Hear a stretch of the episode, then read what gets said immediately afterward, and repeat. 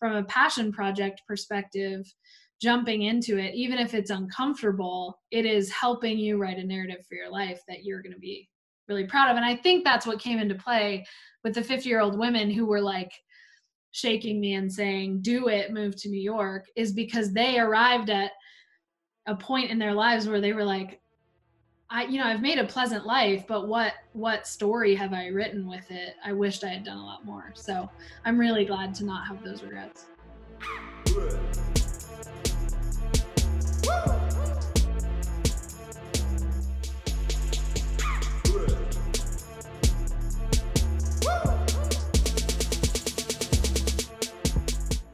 Have you ever thought to yourself, especially when you were younger, I'd like to go live in a really unique place for a year? Maybe it's London, Rome, Singapore, or New York.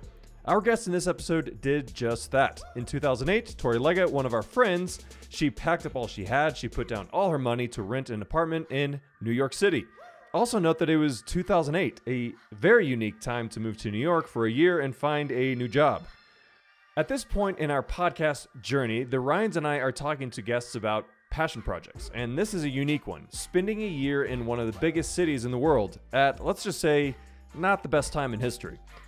We'll get to more of that in a bit, but in this episode, you'll get to hear about Tori's experience and a lot of lifetime lessons she learned from it.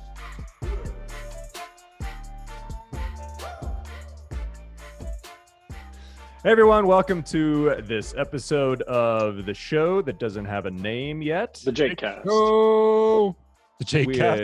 uh, No, we have not come up with a name. Um, this is, I believe, our fourth episode, and we are very lucky to have our very good friend for a long time, Tori Leggett. Yo! Thor. Victoria Caroline Leggett. Hello there. Lag Leggett. Hey, Tor. Hey, hey guys. How's it going? Welcome to, welcome to this podcast. Um, just before we we uh, started, we were kind of talking before you actually jumped on the call. We were talking about the things that we like about you and the things that we appreciate about you. And one of the thing, one of the reasons why I wanted to chat with you is primarily your experience um, as with having a passion project in New York several years ago. Um, we want to kind of dive into like what led that, um, what that has kind of done for you since uh, that time, and just kind of like your learnings and experiences from that but there's just a lot of things even though that's something we really appreciate about you because um, i've also mentioned that a lot of people i've heard a lot of people in my life say i wish i could just like spend a year in new york. And you are one of the people that actually did that. Like i know i've said that in my life and i didn't do it and i probably won't ever do it but you did. And so that is one of the things that i think is just really cool is that you did something that a lot of people have said um, they want to do and you went out and did it. Yeah. so good work. Thank you. Great job, Tor. Thanks, you guys. Yeah. Thanks so much. all right that's the show see ya It's been great being here. I just wanted to like introduce Tori. So, so Tori works at a company that helps people with their kind of passion projects in a weird way, uh, Glue, and has is consistently working on big accounts and helping those big accounts realize all of their kind of crazy ideas, which is um, really tough to do, especially year after year after year. Um, eh, you know, because because big accounts have really crazy big ideas and don't like it when those crazy big ideas don't happen. So, um, first of all, we got a lot of cool stuff to talk about there. Um, and then a few years ago, Tori was a what was the actual role, Tori, at TechStars that you had? What would, what was the title? It was kind of like a, a mini mentor, but when you were yeah, helping out advisor, I would say. advisor Mhm. to some other entrepreneurs starting their dreams in kind of an incubator context. And then I've gotten a chance to work with Tori for a really long time and be friends with her for even longer. And one of the things that happens all the time, and and this is no joke, consistently for you know 19 years, I've had people say, Tori is one of the funniest people I've ever known. Tori is one of the Mhm. best people with other people, like just changing the dynamics of a group of people hanging out together, that making it funnier, making it more warm, making it fruitful and like intentional. Um, and just that there's the the number of times people comment on what an amazing friend, what an amazing social just contributor in general. Tori is is is honestly I could sit here and write out names for probably the next hour of people that have said that to me, and it's from all sorts of age groups. Um, it's from all sorts of different life contexts and stuff, and so just like Tori is one of the most amazing people that I know, and one of the best friends that I know. Thank you. Finn also got to work with me. I'm I'm not sure his name would appear on that list you would write out though. But he did get to work with me. no comment. I'm not going to No comment on who's on the list. And she's a huge pain in the ass. I'd like to add. Yes. Jake, what would you like to add about me? What is the character that I feel like I always compare you to? I like Um, this. I like thinking no, of no- the answer. Sneezy. uh, oh my gosh, what is her Captain name? Picard from Star Trek: The Next Generation. no, the char- the the writer on um oh, she's a famous actress and she's hilarious. That's the person I think of. Amy Poehler, Nope, Liz Lemon. close. Getting Aubrey Tina Fey. Plaza, Liz Lemon. Yeah. Yes, Yeah. but not Liz Liz Lemon. Lemon so much as minute ago. what's her Tina name? Fey. Tina Fey. All right. Thank you. Tina It's actually Thank you. it's actually with Tina Fey. She fashions herself after Tori. Actually, That's right. I read that. Wait, so Tina Fey or Liz Lemon? Well, I would say more Tina. I mean, I don't really know Tina Fey, but I don't know Tina Fey. I'll just go with Tina Fey. Okay. Yeah. Anyway, I thank think you. works. What Tor was little. What, what people don't know actually was that what Tor was doing in New York was mentoring Tina Fey. Oh. That's right. Oh. Yeah. kind of helped her get her started. Great. So Tora, we've we've talked you up a little bit. Um, can you maybe tell us just a little bit, a little background of kind of like what you do now, and kind of how you would define yourself, maybe in a professional capacity, and then we can kind of get into that backstory of New York. Yeah. So um yeah, how Ryan described it was was accurate. So I work with um, our enterprise accounts. So I work for a software company um, and work with our big accounts, um, making sure that they get just whatever value they can get from us. So it looks like a, a lot of different things. Um, helping them solve those problems. So I've worked with the same um, big account for about five years, and they've partnered with um, another organization that that would have been seen as a competitor of theirs um, to try to Mm. uh, achieve an outcome together, which has been a really cool project for the last year or so. Otherwise, professionally, I have jumped all over the place, which is part of kind of the New York story. Um, Before we go there, yeah. can you can you talk about those two accounts? Can you mention those? Yeah, yeah. So I work with uh, Crew, which was former formerly Campus Crusade for Christ. So that's the account um, I've had for the last five-ish years. Um, and recently, they partnered with InterVarsity, um, who is also in the campus ministry space. They're they're trying to work together with all campus ministry organizations, churches that are serving campuses, individuals that are interested in serving um, college students and campuses um, and trying to bring them all together, pooling their resources, pooling their brands, pooling their clout, um, so that they can see uh, a college ministry on every campus in the U.S. let's get back to um, New York. So, as you know, this is this podcast is really a passion project. Um, you know, of us three, of mine, if you want to say that. And I you do. know, so we're trying to learn how to how to actually create a podcast that's like meaningful to people uh, that focuses on podcasts. So it's a very or sorry on passion projects. So passion project podcast about passion projects. So it's very meta Mm.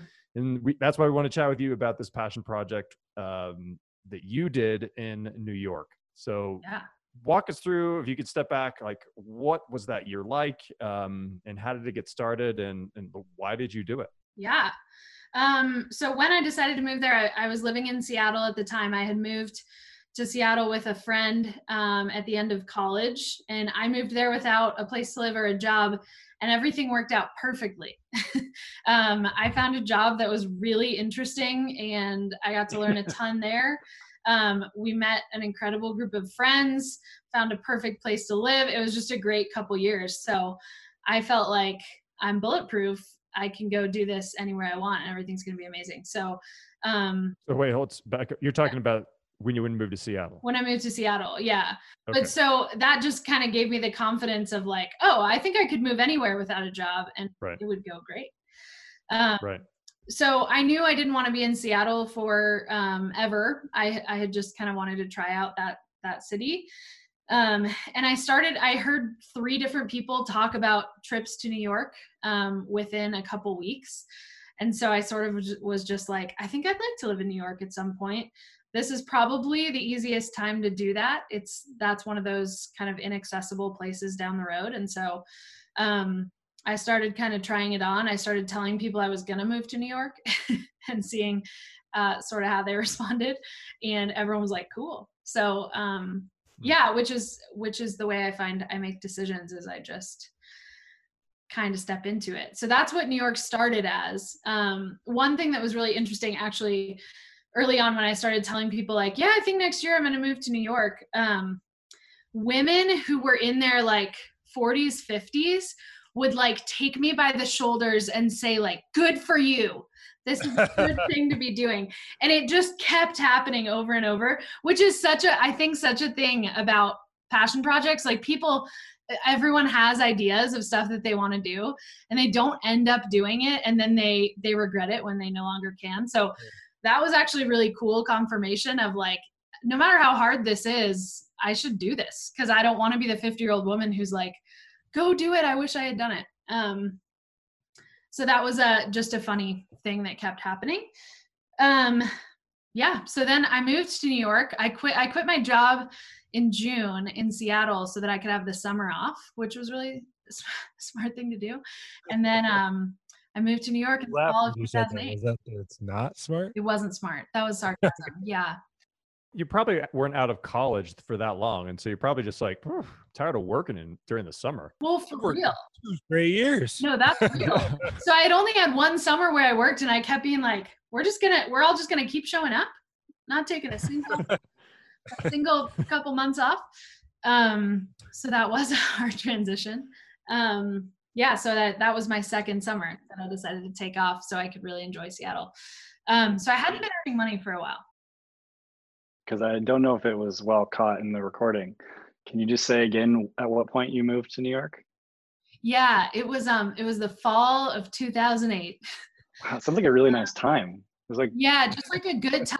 I had been working in finance uh fi- with financial advisors, so it was like a cool time for the finance yeah. industry.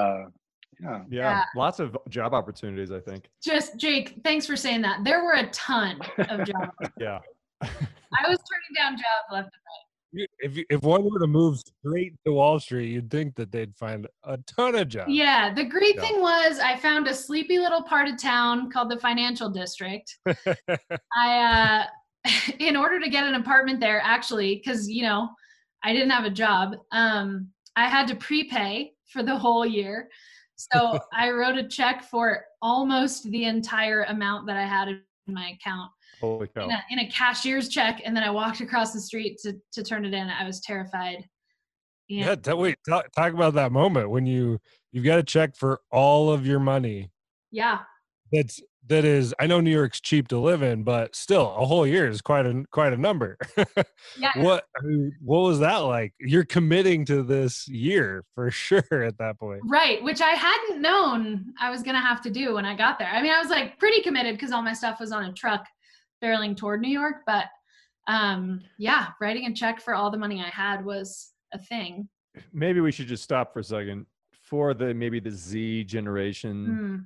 the millennials we're kind of joking. There was not a lot of jobs out there during 2008, um, and so that's why it was a little bit crazy. Was so you actually having to pay up front for rent? Was that like a was that a normal thing? Yeah. so in New York, something they just did.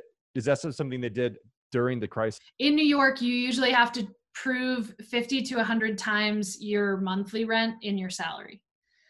So if your monthly rent is two thousand dollars, you have to have um, at least a $100,000 in your salary. So at that point, that wasn't going to happen for me. And um, my rent was $2,100 a month. So um, for a 375 square foot studio apartment. Um, so that's why I had to prepay because I, I knew even once I got a job, I wasn't going to qualify for it based on my salary. Right. Yeah so then I I signed for the apartment. I didn't get it for two weeks, and so my sister lived in Connecticut at the time, so I went and stayed with them. And we were sitting in her living room watching the news when we saw that Lehman Brothers crashed, which was the first um, the first one down. And then Bear Stearns was like the next day, and then everyone was ringing all the bells that it was going to be really terrible. So, Wait, so where's your head? At? So you've just committed to a full year with all your life savings, and now you're hanging out for two weeks till your big adventure that you just committed to starts, and then you find out there won't be any jobs for you. Yeah. Where are you at mentally at this moment around this passionate decision to go to New York that all these ladies said, "Do do it"? it, do it. And which my dad was like, I don't get it. Why are you doing this? Um, so that was the voice primarily in my head was my dad's, because he's a pretty thoughtful guy and he thought it was a bad idea. But I had been like, no way, dad. this is going to work out. This is all going to be great. So I was more determined to be like, this is going to be one heck of a year because I'm not going to be proven wrong. Um, so I was freaked out, but also like everything's going to be fine, right? I'm an idiot. I'm, I'm 22. I don't know what's going to happen. Um, so I didn't know to freak out as much as I probably should have. So But you still kind of had, I mean, I guess you had some hopes at that point that like still there would be like some jobs, right? Like definitely, maybe yeah. at least to like be an au pair or I don't know, you know, work part time at a TJ Maxx or something, right? Like you were like, I will yeah. be, I can find gainful employment. I'm a college graduate. Yeah, of course. Right. Sure, yeah. When I was moving there, so I had worked for a big financial advising firm, and the people in my office had said, like, do you want us to connect you to the New York office? And I was like, uh, thanks, but no, I'm going to do something more interesting in New York than like work at this same stable company. So um, I thought I've watched Sex like in the City. inc- I know there's interesting stuff there. there's all kinds of stuff. I thought I was going to get something really cool and that I had as a backup this financial advising firm. Um, which so the backup was definitely out. What I didn't understand is that all the cool stuff was out too, because there were 125,000 people in the city who became unemployed within the first month that I'm. Wait, what about the lead in Phantom of the Opera? That wasn't still out there as an Well, it was, um, Okay. and I auditioned. So Oh, okay. Good. I'm sh- no, you must have turned it down. You're probably remembering that incorrectly. I guess hold them into status, but like, so you weren't like really didn't know. I, I'm assuming kind of like you know the like Ryan and Ryan and myself, like we had never been through a financial crisis, so we didn't actually know what that. right. You know, we're like, oh, that affects people. I guess so. Was it just like, wow, this is amazing, or was it like, wow, this is this is not that great? the first couple weeks were amazing because I was like in New York. You, I mean, you really do feel like an energy there. There's all kinds of stuff Totally. going on. The news is all talking about Wall Street, and I was like literal blocks away from Wall Street, so that all just felt cool to me. Yeah. Um, I've always, I think I've, I cities have always seemed like exciting to me. A lot of stuff going on is is a good scene for me. So I was just happy to be there for a while and getting to know my area. I was so bright eyed and optimistic. Um, but it was later when I started applying for like hundreds of jobs and not hearing back from anyone that that sort of started to set in that it was going to be really mm-hmm. hard to find a job. Like when per, when a person pursues something passionate, right? Like I'm gonna go live in New York for a year. I'm gonna start a podcast. You know, some of the things that block us from taking those on are fears of all of the worst case scenarios, right? And, Yeah. and here you are moving to New York, and then on some level, the worst case scenario unfolds. You know, your your dad saying it's a bad idea. I mean, literally, he didn't even think about it being this bad of an idea, Right, probably. right. So I think that's really just interesting to put a, you know, if we're making a bulletin board of this conversation, like let's put a thumbtack in that that Yeah. he got off to a bad start. and and sort of i'm glad i didn't know how bad because i would have probably decided not to do it and thought this is near impossible. I won't get work um you know which ended up being sort of true but i'm still glad i did it because it, it's still true that that was the easiest time for me to be there and um so yeah it was kind of nice that i was already committed. The other thing too about paying for the apartment is like no one could say like you should actually just go somewhere else. I was in which i think really worked for me. Um, i had to stay there and make the most of it or or waste the money so Yeah. i was committed so what would you say was like the was the lowest point still to come, or was the lowest? Have we already hit the lowest point? no no the lowest point was to come so Oh, the um i remember I was applying for. I so I I kept like going down in the types of jobs I was applying for. So I was starting with like hedge funds and things in entertainment and like photography um, and just I didn't have any experience in that stuff. So of course I didn't get any callbacks. Because the other thing in New York you, City is you're competing with the best of the best in all of those fields, which I didn't really understand. Do you remember the first job you applied for? You were like, oh yeah, I'll get this one. I, I don't I remember the shot. first one, but I remember the low point one, which was there was a post for um, a nanny position. So I was an uh, elementary ed major in college. Um, I was I had just gotten well two years earlier. I had done student teaching with kindergartners. I'm like I love kids. I think I'd be great at being a nanny, but I wasn't really interested in being a nanny at this point. But I got to the point where that's what I was applying for, and the post said like um, it's a it's a bonus if you speak English, right? So I'm like, not only do I speak English, first well, language, I, I, was an ed major. I lived down the street from you, so um, the post was for a family who lived in Tribeca. I was like 20 blocks away um, where I lived, and so I, you know, I'm like, at least I'm gonna get this job. Um, so I write a cover letter that's super personable about how I work, have worked with kids, all this stuff. I don't even hear back from them. So it's like I thought I was stooping to a level that I was above, which was also a little silly um, to think I was above it because I had two years of professional experience. But um, and then I didn't get a call back. So that was in December, and right after that is when I met um, a friend of a friend who I ended up working for. Wait, what language did you write the cover letter in? That might have been where you. I wrote it in Latin just to show. Oh no! Oh, oh yeah. man! Uh, I just want to put on the record. I think it's an interesting. This was back a, a, a tidbit, but the insight that being sort of pot committed on on one of these projects has a real benefit, which is that like when it gets hard, and it's going to get hard, you you have to be stuck in it somehow you know, yeah. um, to really see it through the other side. Otherwise, definitely will bail, or you know, more more times than not will bail because it's like, well, I can, and this is hard, or this is embarrassing, or this sucks. If you don't have something that's sort of like holding you to it. Yeah, true. And were you just counting down the days until you could leave at this point? No, no. In fact, I think I was grateful that I was so committed because no matter mm. what thoughts other people had for what I should do. It was sort of like, no, I'm here. Um, so even if people had good advice, I couldn't, I couldn't take it. Um, so that was kind of nice because it just made it easier. Like I'm going to be here. Let's just make the most of it. You, you started to say how you did get a job, I think, right? Yeah. Yeah. So, so along the same lines as I had applied to like 400 jobs, um, and never heard back. So I went to a friend of mine from high school, Ben, lived in the city um, and invited me to a New Year's Eve party with his friends. And so I met one of his friends, Alex. And Alex was describing how he had just posted a position for his company and he got 800 resumes in the first day. And he's like, What do you even do with 800 resumes? Oh. Which was helpful for me to hear because I understood my resume is just landing in a pile of them for anyone who has a job posting. So he was like, I, I can't even, I don't even know how to get started. I'd rather just hire you. so I had been like sort of joking in the elevator with them because I knew Ben.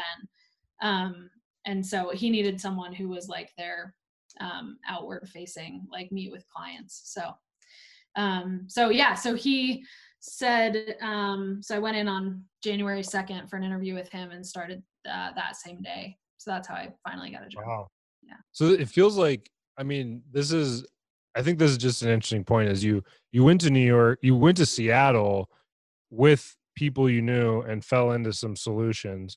You moved to New York thinking it'll go just as smoothly. And so you reject a connection point from someone in Seattle from your previous business.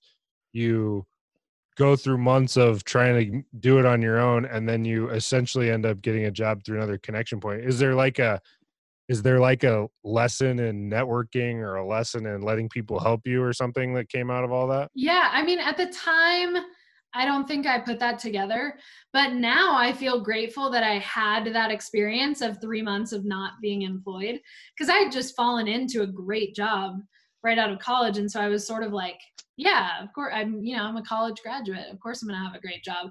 And i didn't appreciate what they were building into me what opportunities they gave me at, at that first job. Um, but being unemployed really made me like appreciate having a job is a really big thing that someone's going to offer to pay you a ton of money to represent their company um, to show up to people to make decisions on their behalf. So i think i appreciated it more but not at the time. Um, i didn't Hmm. really have that that full view at the time I just had a mentor one time tell me that he, he said, you know, you're trying to get downtown and you're only letting people engage with you in the question of like, hey, where's the bus stop? Instead of talking to them about where you're trying to get. Like you're trying to get downtown. Oh, I'm driving downtown right now. Want to hop in? Yeah. And that, you know, like letting people engage in the big idea of what you're trying to do um, can invite and and then and then being willing to let them help you can actually s- speed up the the success of the project Yeah, well, and I would say I so I've never in my life I've been working since the day I turned 14 and it was legal. Um I have never in my life gotten a job that I just applied for cold. I've I've only ever gotten jobs through knowing people.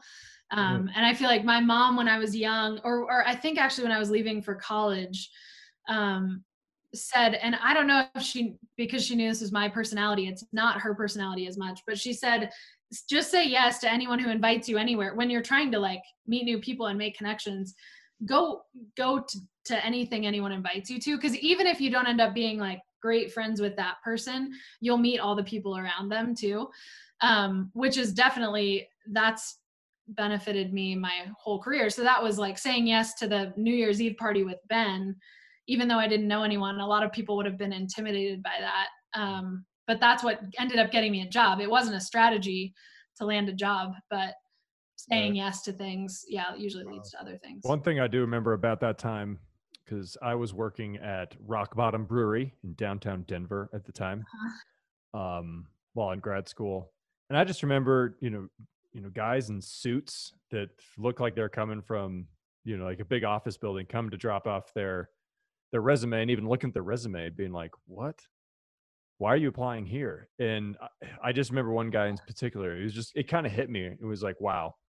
you are so lucky to have this job at this restaurant like because so Yeah. many people that are way overqualified for this job want your job right and it was like it just was man that was a tough time it was it was just it was but also so that. good to to understand the appreciation totally of being employed yeah I'm sometimes frustrated now with when we have really young employees working at our company. It's like this incredible company to get into and learn from, but they don't have experiences outside of that. And so they kind of get caught up in what's hard about it. And I'm like, I really just want you to go work somewhere else for a little bit and then come back so you can appreciate how much people are pouring into you, how fortunate you are to have a job like that you can do remotely. Now, I think there are a lot of parallels to the coronavirus season that we're in. Um, and now it's like, I hope people understand. I hope I understand how fortunate I am. We all are to And- be employed and be able to work from home and all of that. and doesn't your office have snacks like m&ms and all we we have so many snacks. Ah, see hashtag blessed we're all just going stale though while everyone works Oh, from yeah. home so Right. it's a tragedy Right. so what did you do what was the job Yeah, so uh, I ended up working for a custom men's dress shirt company. um, dream and job. had to become an expert in menswear. My mom called that job measuring men's chests, which was actually sort of accurate. were you good at it measuring men's chests? yeah Yeah, I was really good at it. Yeah Best in the city. Best in the city. Nothing but. Um, What would- how would you lend your expertise to all of our uh, menswear current at this moment well, which you can two only of you on this call have purchased shirts from that company, so that's true oh Jake, Oh, I guess.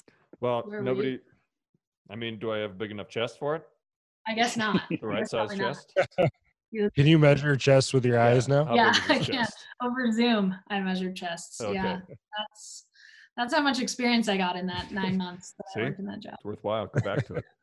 and did you hate it? Did you love it? Was it just was it just a good job, or were you just thankful to have it? And No, I loved it. I mean, it turned out I loved it. I mostly I think I loved it because it was a whole new thing to learn. It was nothing like anything I studied, and it was nothing like my first job.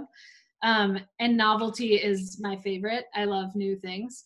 So getting to learn, and I don't even really care about women's fashion, never mind men's fashion. So, uh, but I care about it now. So I got to learn all about it. I they actually um, paid for me to take classes in image consulting um, at FIT, which was really cool. So I was with some like even the fellow students were kind of um, accomplished in their image consulting careers, which was fascinating too. So it just got me into this world that I never would have gone into. That was the that was the first tailored piece of clothing I owned, Mm. and the experience was interesting because I I mean picking out the fabric. There's these several moments where you're like, whoa, this is like my shirt that I'm making here. So you're like letting us pick out the fabrics, and I was like, holy cow, any of these? Wow! But the moment that really struck me was when you went. Which wrist do you wear your watch on? That's right. You're like, do you wear a watch on which wrist? And I was like, wait a minute, what? That matters? We'd make the wrist a little bit bigger to accommodate your watch. Yeah, and I'd say like, is it the size of like a Rolex or like a Breitling? Just to like keep it classy. And you were like, more like a Breitling. Yeah. I don't remember what you said, but Yeah. uh, have you heard of Fossil? yeah. What's the Walmart brand? Yeah. I remember when I got my first fitted shirt, and I was like, "Oh yeah, I guess uh, this is all I'm gonna do. I can't go back." And that And you I'm only gonna wear this one shirt the rest of my no, I was just like, I'm only gonna get tailored shirts, and then Oh. then I had a kid, had and I just wear t-shirts well, the world has sort of gone the way of t-shirts. yeah with stains on them. So who cares? Yeah. I'll be honest, I've worn more sweatpants shorts than ever in my life in the last eight. Combined. Even then college. Yeah. I'm a jeans guy, Yeah. but my my like day starts really early. And so sometimes I sort of like kind of flub my way into the beginning of the workday. And then there's not a chance to ever get myself situated. So just like sweatpants shorts. True. Yeah, I tried on this dress this morning because it was new. I got it in the mail yesterday. So I just tried it on, but then I ran downstairs to like get coffee. And here I am. Here you 10 are. Yeah, Still still wearing it. What are you Gonna- If you'll notice, I'm wearing a collared shirt, and when I when Maggie, out of respect for me? yeah, I was just like, well, I got to be ready for, got to be look professional all day. I got a big podcast tonight. Well, then Maggie sees me. She's like, "Why are you wearing a collared shirt?" And I was like, "I don't know. Just want to like." You're like, it is a short sleeve still. Jake, you're wearing full pants instead of sweatpants shorts? Who do you think you are? I actually was I was wearing full pants today. It was cool enough to wear full pants, and I was like, maybe I'll just feel a little bit better about myself. I didn't. It was the same. And then Maggie helped you out with that real quick. Yeah, yeah. Yeah. So so you became an expert in shirts, and so how Yeah. how long did you actually spend in New York? And like, what was you know, like what else kind of was a part of that journey that was significant, rather you know, not just you know getting an apartment and, and working. Like, what was Yeah. what was it like living there? What was it like, you know, getting to understand like how this crazy city that it's like unlike any other city in the world like operates and being a part of that like did you feel like you belonged was it did it feel like home i don't know just maybe walk us through the next couple of years Yeah, um, yeah, good good questions actually, because I think New York is unique. I mean, I'm sure other cities are unique in different ways. Um, nope but just New York stands out from a um, professional perspective. People are there to like achieve in their jobs. So they're, you know, often people move out of the city when they have kids or when they're kind of in different phases. But when they're in the city, it's they're there to make as much as they can of their careers. Um, and it just attracts like the people who can survive there are just really high achievers.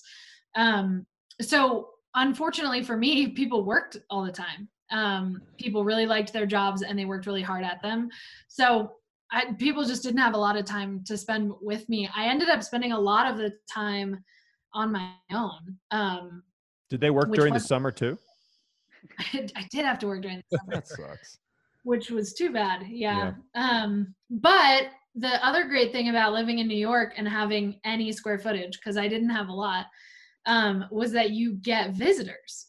so I had at least um, one or two a month, um, people came to see me. So that was really fun because I got to do kind of like different slices of the city with different groups of people, which I would say actually in hindsight, I didn't know going into it like, hey, you should create incredible memories with the people who are meaningful to you at this point. Um, but now I appreciate that I got to spend, you know, six weeks with Finn in New York, um, and a weekend with with Ryan. Um, no, but that but that I got to spend that much time like experiencing this cool city. I got to be I got to show people around. I got to know what I thought they would like and show them those kinds of things. Give people a cool experience um, with a lot of friends who are still important to me now. Um, who came to visit. So that was a really meaningful thing that now I understand you don't get to do for your whole life because now a lot of people have kids or just don't have time to go spend a week in New York with me. Um, so I'm really grateful that I got to do that. When I was in New York Tor, we spent a lot of time on photography, you might remember. That's true. And some of the best pics I think I've ever taken were us just shooting the city Yeah. with my old Yeah, was Kodak digital camera. I still recommend to people because we had the genius idea of we wanted to do the Empire State Building, but I only wanted to do it once. I didn't want to go back with everyone who came. So we went, uh, we went like right before sunset. So we were up there. So we got to see the city in like daylight. And then we got beautiful sunset pictures, but then also got to see the city from that vantage point at night, which was so good. So we were there for like an hour and a half and we got kind of three different experiences of it, which is now what I recommend to anyone who's going to New York. Hmm. One thing that I remember that was kind of a funny to that time period was you had the original iPhone, which didn't have applications, didn't have you couldn't download music onto the phone directly, and I think you had service problems all the time in New York, Yes. which I just think is, boy, Because I'm an That's early adopter. how far are the iPhones come, I guess. yeah. I just started looking at my pictures from, uh, well, scrolling back to that time so I could take pictures, so I could see the pictures that we took. And I ran into this guy. oh boy. I can't wait till we post this one to YouTube. Oh boy. Oh boy. Oh boy. Tor- Whoa, that was Jake. I thought that was Pau Gasol. Uh, Should be the icon for the show. That is Pau Gasol, Big and Pau show. Gasol looks nothing like me. And I'm sure we don't have rights to that image, so get it out of here. uh, Finn got rights to it right before that. I think. So, Uh, Tor, so you're you're approaching, so you're approaching the end of your 12 month pay, prepaid time in New York. I'm kind of curious where your head's at. You're, are you feeling like I've I've covered it? I'm ready to get out of here. Are you feeling like I've mastered New York? I've made it in the menswear industry. I've you know figured it out, or are you say, thinking? Oh my gosh, this has been exhausting. I'm ready to get out of here. Like, I just, I'm curious where your head's at as you're approaching the end of the 12 months prepaid. Yeah, that's a good question. I um more felt like okay, I did it. um so not like I've got to get out of here. I was sad to leave, but I was ready. Um certainly not that I had mastered it. Um I never felt like I really did this because the amount that I worked and the money that I made never made up for my expenses. So it wasn't like I was making it and I could have chosen to stay and it would all would have worked. Um so yeah I, I knew i was only going to be there for the year um, i pretty much knew that the whole year and i never really considered staying after that um, which actually ended up being a learning for me because i had done the same thing in in seattle where i'd said i'm going to be here for a year or two and then new york where i said i was going to be there for a year. And i started to have kind of like a short timers view on making friends in a place investing in anything. Like so volunteering with things in those places i was like ah, I'm, I'm only here for a, a short amount of time so i'm not going to do that stuff. And i ended up not loving that mentality so when i moved to denver i decided i have no idea how long i'm going to be here but i'm going to act like i'm here like i live here and this is where i'm investing and this is where i'm going to make friends and stuff like that so that was a good learning Was there anything like, I mean, you're kind of in a city going through a trauma. yeah Was there anything to that? Like, did you experience that? I mean, obviously you experienced it in terms of having a hard time getting a job, but maybe, maybe you, maybe you never got on the inside of that or did, was it, were you aware that this was a city going through trauma? Yeah, it was interesting because I felt I, with real New Yorkers, I felt like an outsider. Like I wasn't one of them. Um, but then like around tourists, I was like, oh boy, like I was on the side of the New Yorkers, you know, like walk faster. Um, but uh, you could tell it was a city going through trauma. And what was Mm. interesting is I lived, um, I lived on the West Side Highway, but just south of Ground Zero. See if then I guess he wasn't Mhm. interested. Um, just south of Ground Zero. So my building was a like a really old building and had actually been hit when the South Tower fell uh, on 9/11. And Yeah. so that area, it was so real to me. Ground Zero was just a pit, so they hadn't built out the museum yet. They had the plans for the Freedom Tower, but it was it was just a hole.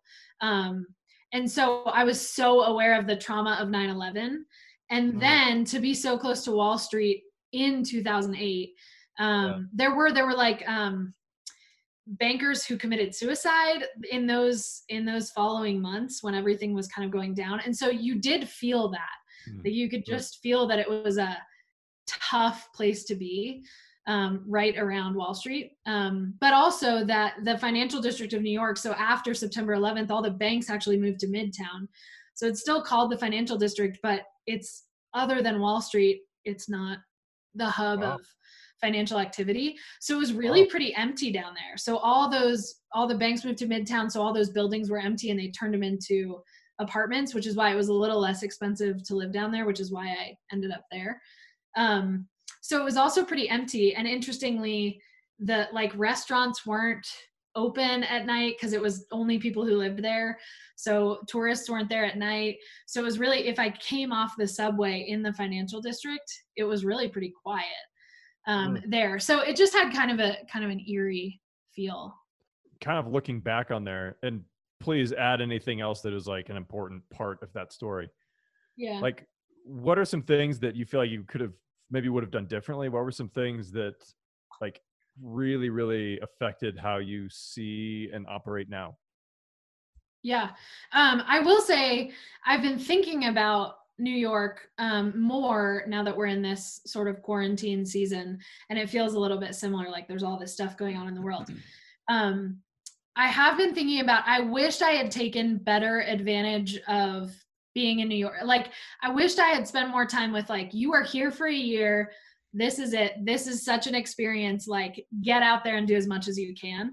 Um, so I spent a lot of time worrying about like I'm not making enough money. I spent all my savings, so I was trying not to like spend money. Hmm. So I was shy about doing a bunch of things. I wish I hadn't done that. Um, I had enough money to make it. I wish I had just like left New York with with a bouncing check, as they say. Um, but just like taken full advantage of the opportunity um, that I had. I had this idea where my um, sister, I think, had given me this pack of like it was 52 walks through New York City, and they would give you kind of the path and tell you the history of like what you'd be walking through. And I was like, that would be so cool to do each one of those walks and kind of see what I notice and what's the difference in all the neighborhoods and stuff, and kind of write down what I thought. And then I just never ended up doing it. Like I just wish I had done more of that stuff. I wish I'd had the courage to just like take advantage of what that season was. I didn't have that kind of um, attitude about it, but now I wish I had. And so I'm trying to pull that into okay, the world is shut down. We're all in quarantine. Like, what are the opportunities that I have? So I I don't have children. I own my house. You know, like I can I can leave. So what should I be doing so that I don't just survive this period, but that I can like kind of spot the Mm. opportunities and take advantage of them. So that's been really helpful to think about um, from the learning of what I was disappointed in. I guess I'm actually curious. What was like the mo- most? How would you sum it all up? Like, what was the most incredible thing about the experience, and then any sort of tips you can give us based on that? Remember so the the sort of principles i think i walked away from that with one of my favorites is remember the variables. So i think there are things that like we can change if we want to they're variable and we act like they're set that that certain things are fixed. So i was a little too wrapped around the idea that i needed to be earning the money back that i paid for my apartment so i spent too much mental energy on that if I had gotten out of that a little bit more, I think I would have been freed up to take advantage of that um, Hmm. a little bit more. Um, What are things in, that tend to be in that category, like your job, or what? I mean, what are things that we tend to think are fixed but are actually variables? yeah all, i mean all kinds of things i think people are like well if i buy a house i need to stay there for like six or seven years which is like no you don't i mean you can sell a house if you need to um just all the things that we think trap us. Well like well if i have kids i really like i want to keep them in the same school. I hear people say that all the time. I moved when i was 10 my sister was a sophomore in high school. Like we made it through. It made us more resilient. You know like there just are these things that we kind of let trap us in certain in certain ways that it's okay if that's your decision but i think we forget that it's a decision we can make. Hmm. Um, so even like uh, you, i can sell my car and take uber everywhere i want to go and maybe Hmm. it's actually less money you know but people just think like you have to do the the sort of path that everyone expects from you. And that's the other thing is is not to take too much advice. So a lot of people had a lot of different ideas for what i should do instead of move to new york or where i should live or if i lived there i'd live in new jersey because it's cheaper. And it was like no that's not what i'm going for. Like i want to live in the heart of the city and only be there for a year. Right. um, and i really did know that. Um, so i was glad that i stuck to it. I don't know how i knew to do that but um, i'm glad i did. And i think other people have different ideas of what they would want and they give you advice based on that so not taking too much advice but just owning what you're trying to do. And so that, that's what i think i forgot a little bit. I was there for an experience. I was there for like understanding a whole new thing.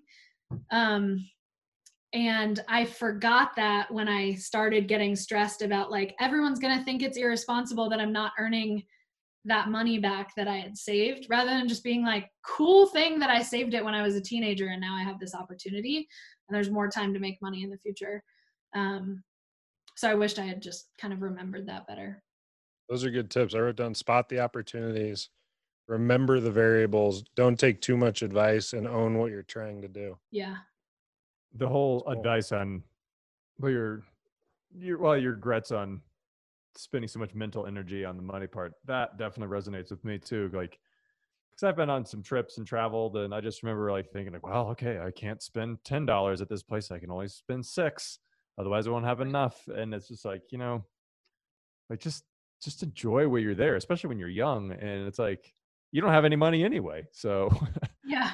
you're pretty broke as it is so you know just be a little bit more broke.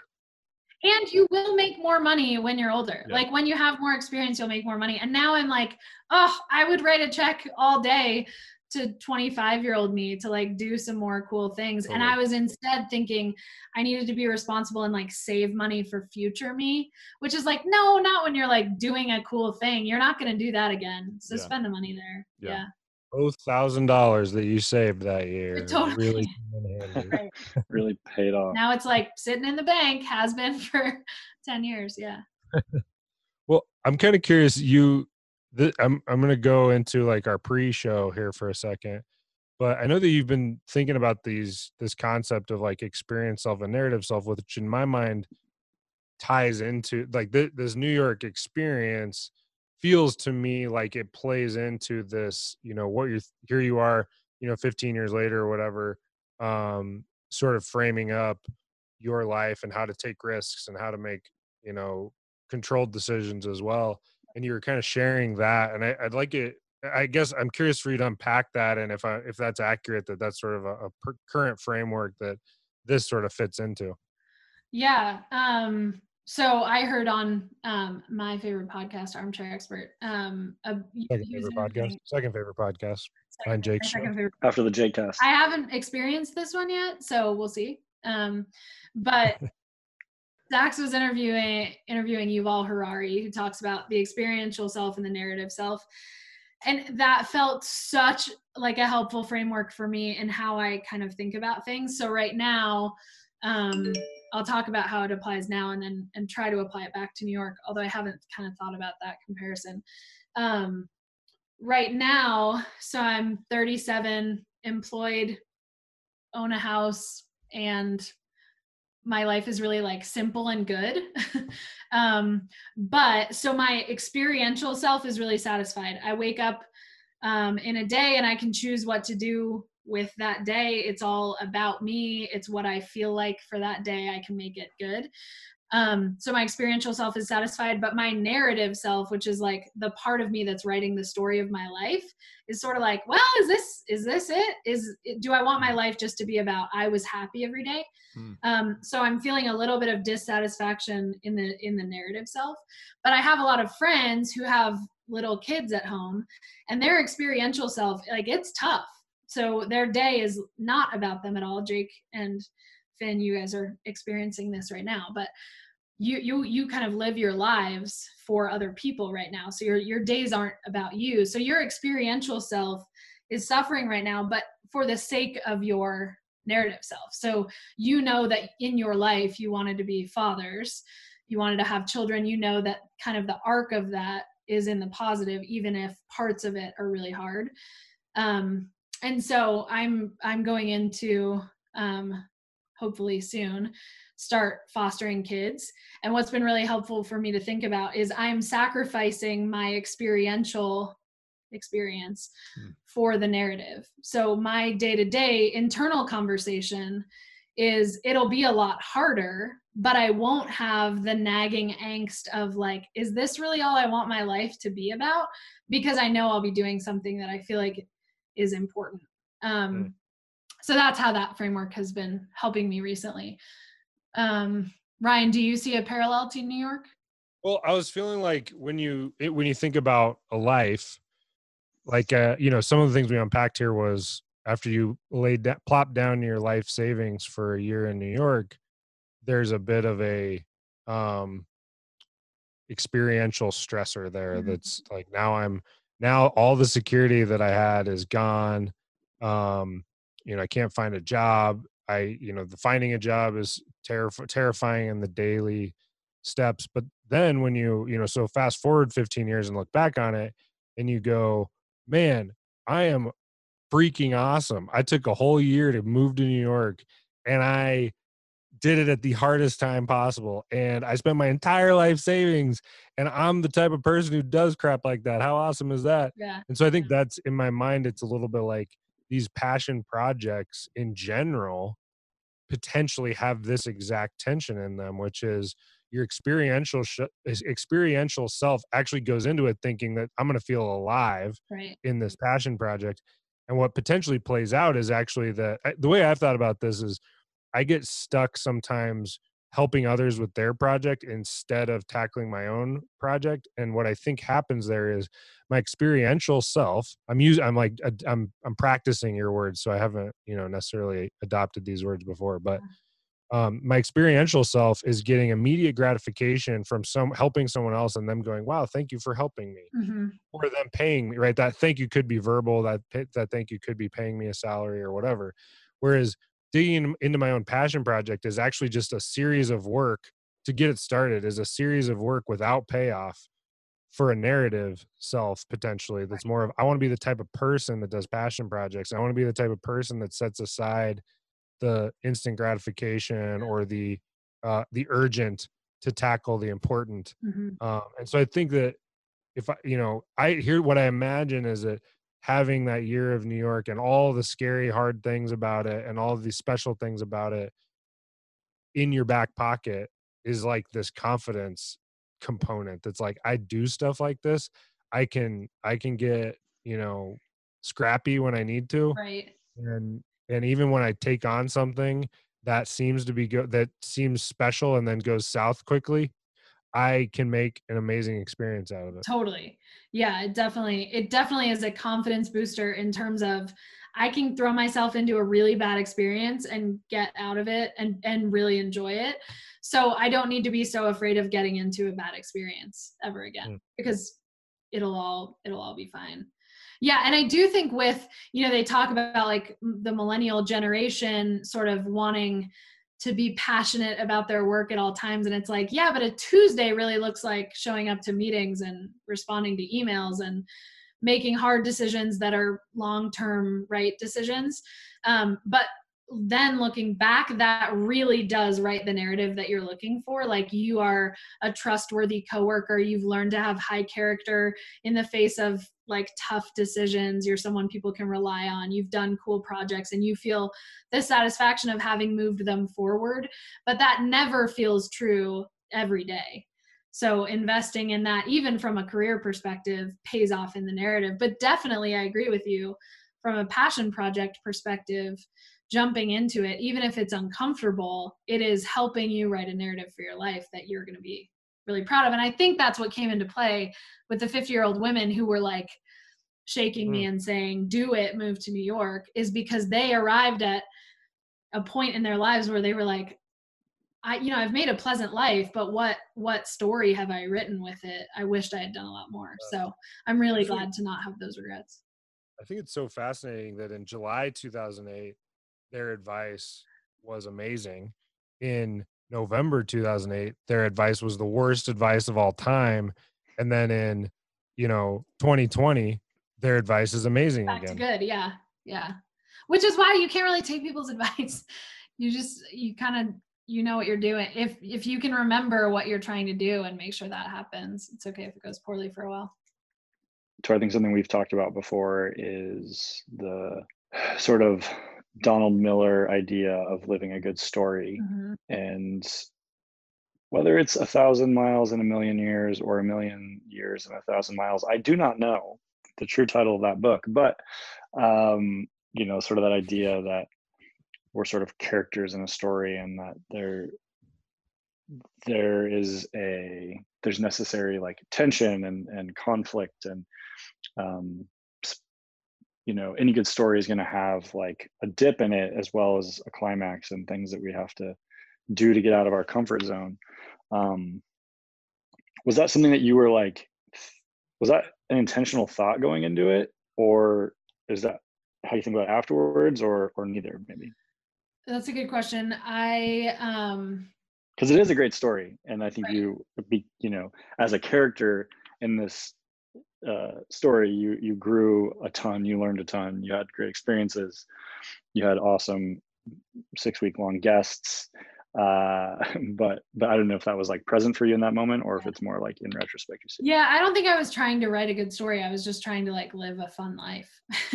um, my personality type is just constantly pursuing fun, um, which I'm really grateful for because it means I often find fun. Um, so I think it was more just like, this sounds like a cool experience and this sounds like interesting things will happen to me. So one of the things was um, a guy that I was friends with who's now married to one of my best friends had been to New York and he was like, yeah, we just like ended up going to this club and then this like really incredible musician started playing there and he just like couldn't get over how cool it was.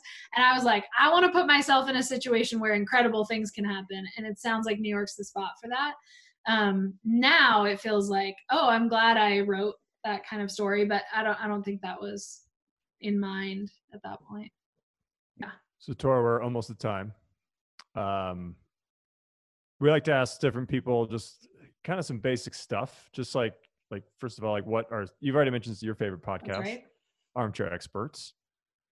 I think it performs about second to this podcast actually in terms of popularity um, what about books? Yeah. And some other like whether it's something that's been inspiring to you or it just could be a good novel. Like what are some things that you're just like, you know what? If you're somebody who likes good yeah. story, here's, um here's my, so my favorite genre right now is people who have lived interesting lives looking back on their lives and saying these are the principles i've learned to be true um, so i think jordan peterson probably started that genre with 12 rules for life although i didn't love his version of that as much.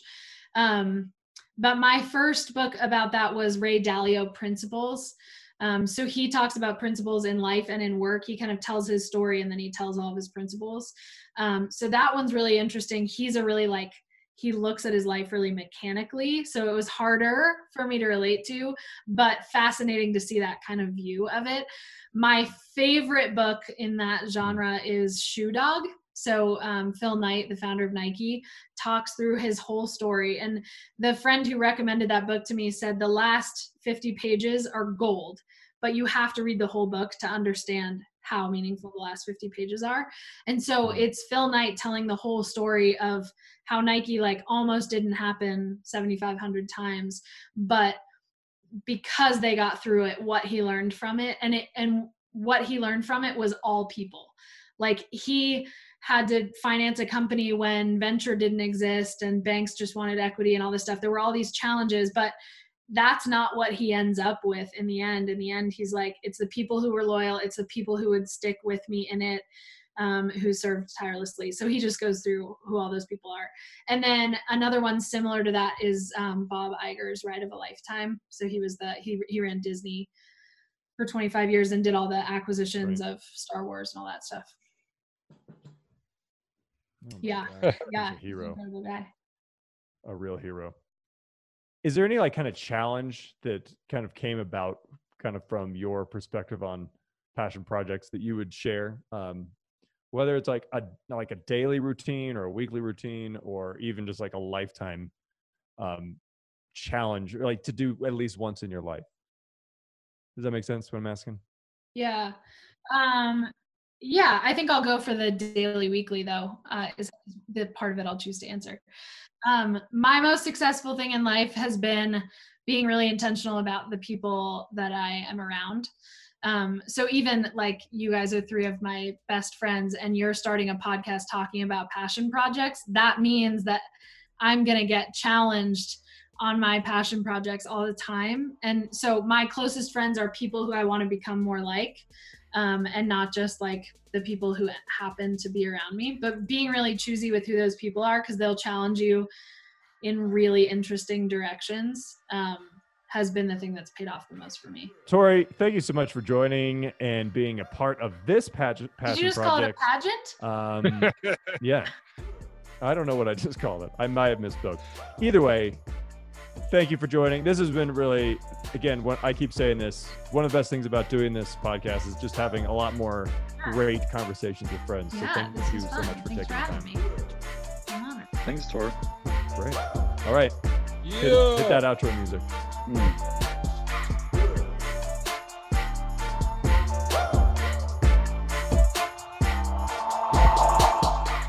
Thanks for listening to the interesting lives of normal people. If you liked what you heard, we'd really appreciate you giving us a review and a rating and telling your friends. It really helps new people find us.